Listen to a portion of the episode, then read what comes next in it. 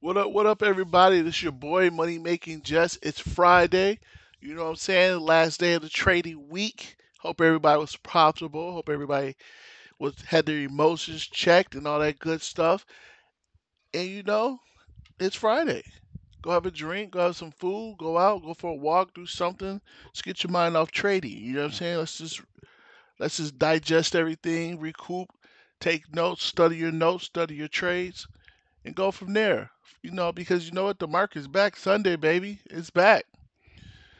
But it's Friday. And you know what, people? This week was good. The trading plan has has hold up. I'm very impressed of of, of, of, of my trading my trades I've done this week. Um, I have updated the plan. It's at um, version 3.4 basically between 3 and 3.4 it, it just was basically the workflow and the process wasn't there. Some of the terminology i was using wasn't correct so i basically went in revamped the terminology the workflow.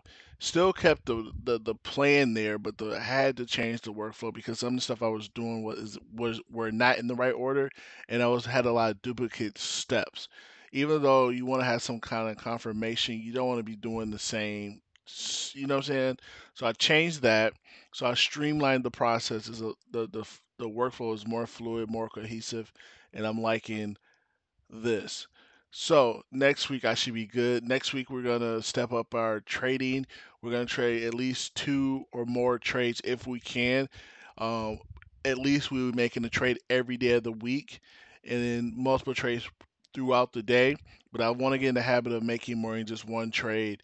And if I do make a trade and I know it's gonna move her to a swing or position type um, outcome, then I definitely still want to do a couple in intraday and in scalping. So I need to constantly be looking for new open trades.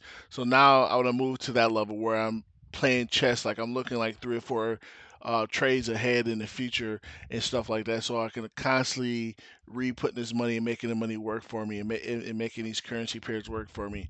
So I think I'm good. I'm gonna try for the first day, Monday and Tuesday. If I feel like it's too much, I will scale back to just doing two. So maybe I'll do like two, then a couple weeks later do three or four. But I'm gonna try this. You know what I'm saying? If it, if if I'm struggling or it's not working the first two to three days, Wednesday at the max, then I definitely will go back to only doing two until I get comfortable trading two. You know what I'm saying? I just want to test myself. This is more of a personal thing than anything. You know what I'm saying? But for you, do what you feel comfortable, people. If you feel like you can trade 20 pairs, then trade 20 pairs. If it's just one, then just trade one. You know what I'm saying? But for me, work. This is how I have to work out things that I know work best for Jess, money making Jess. Okay, so enough of that.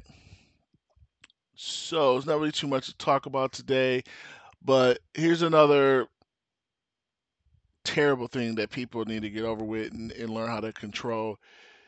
Are these trading psychologies that will kill and blow up your account quick in a uh, hurry? Is greed and fear. and and it, it my biggest thing i'm not really a greedy person so greed isn't too big for me but fear is because i think lately some of my trades i think i get out too early because i see i see it positive and right now my mindset is like i just want to have positive trades but moving forward i have to at least get these close to my take profits you know what i'm saying? At least if i'm setting a two to one ratio or three to one ratio for my risk, I have to let the trade mature more than what I'm doing now to gain more pips. Because that's what it's about, right? So instead of taking 100 trades, I don't want to take as few trades as possible. If I'm not letting the trades I am doing mature, what's the point? So I think that's more of me having fear and anxiousness because I want to I don't want to have negative on my my training count. So I have to get over that. So next week I'm going to incorporate that as well, letting my trades mature longer than what I have been. I think I do good on some trades, but I'm not there yet how I want to be. So I'm definitely gonna work on that. Uh, there is a link in the um, in the show notes show notes where you can go to trade Investopedia to get more information on uh, psychology, trading psychology, and also I do list a book. I highly recommend people read that book, and there's other books as well on trading psychology because that's a very, very, very big, big, big part of the puzzle here. It's probably number one. The number two is risk management. The number three is your trading plan and indicators and everything else that follows your whole trading strategy. But we must control the fear and the greed because like with greed you'll see you'll see a trade going up you're like i'm gonna get all i'm gonna get all the pips i'm gonna get all the pips you're not gonna get all the pips you know what i'm saying unless you can truly see the future you don't know when is the perfect entry and the perfect exit you use your indicators you, you use your mighty sense and whatever you use to get in and out of trades okay unless you can go back and figure out exactly what happens. You're not a time traveler. I'm not a time traveler. That has not been invented, and I don't think it ever will be. So let it go, people. Get in as close as you can on the uptrend or downtrend, or when it's trending or ranging, I mean, and then get out. Set your stop loss either two to one or three to one. I was doing three to one. I think I'm going back two to one. You know what I'm saying? And just let it ride out a little bit. Have a little patience. Don't fear it. You know what I'm saying? Always put your stop losses in. And also, two people, I, I made a mistake once again. And this one wasn't my golden rule all the way, but it was because I did trade in the cloud. And the reason why I did trade in the cloud, because I went back and checked, I had the wrong time. So a lot of my plan of, of, of how I have it set up is based on different time charts. Like I start off with the daily chart. That gives me the overall trend. That gives me interest in, in a in a currency pair. Then once I take that, I put everything into the hour chart. I mostly work out the hour chart and I monitor out the 15 minute chart. That's how I look engaged when I'm going to exit my trades. So what I did is I had the wrong time. So it actually was not trading in the cloud. I made the trade because I was looking at the wrong time frame. And that was due to my trading plan version 3.2 or 3.3. And that's the reason why I went back and changed the workflow because what I had before wasn't the right time frame and it was causing me to make bad decisions or my decisions was influenced off the wrong time frame. So people make sure you test your your strategy, your plan, and everything else you want to call it against different time frames and find the one that works best for you. I think I have it figured out now. I think I think my time frames are set. I'm not going to change those. So now I think I have the work. I know I have the workflow. I know I have it together. It's just now I have to let my trading plan work and, and work out the market. It's not going to win every single trade. I know that, but it's here. It's working, It's live. The thing about it, people, 3.4 and beyond, I'm not putting nowhere more for, for free access. The only way you'll get my most current, up to date trading plan and strategies is by joining the Greenwood District. Everybody knows that's the new trading club that I'm, I'm offering. I'm about to bring out to market.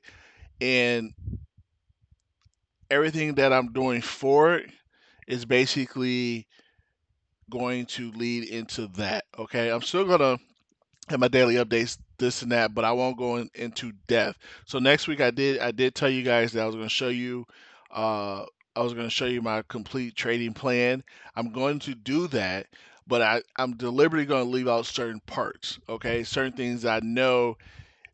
Only way you're gonna be able to figure this out if you use everything you've heard from me, you do your own study, then you better figure it out.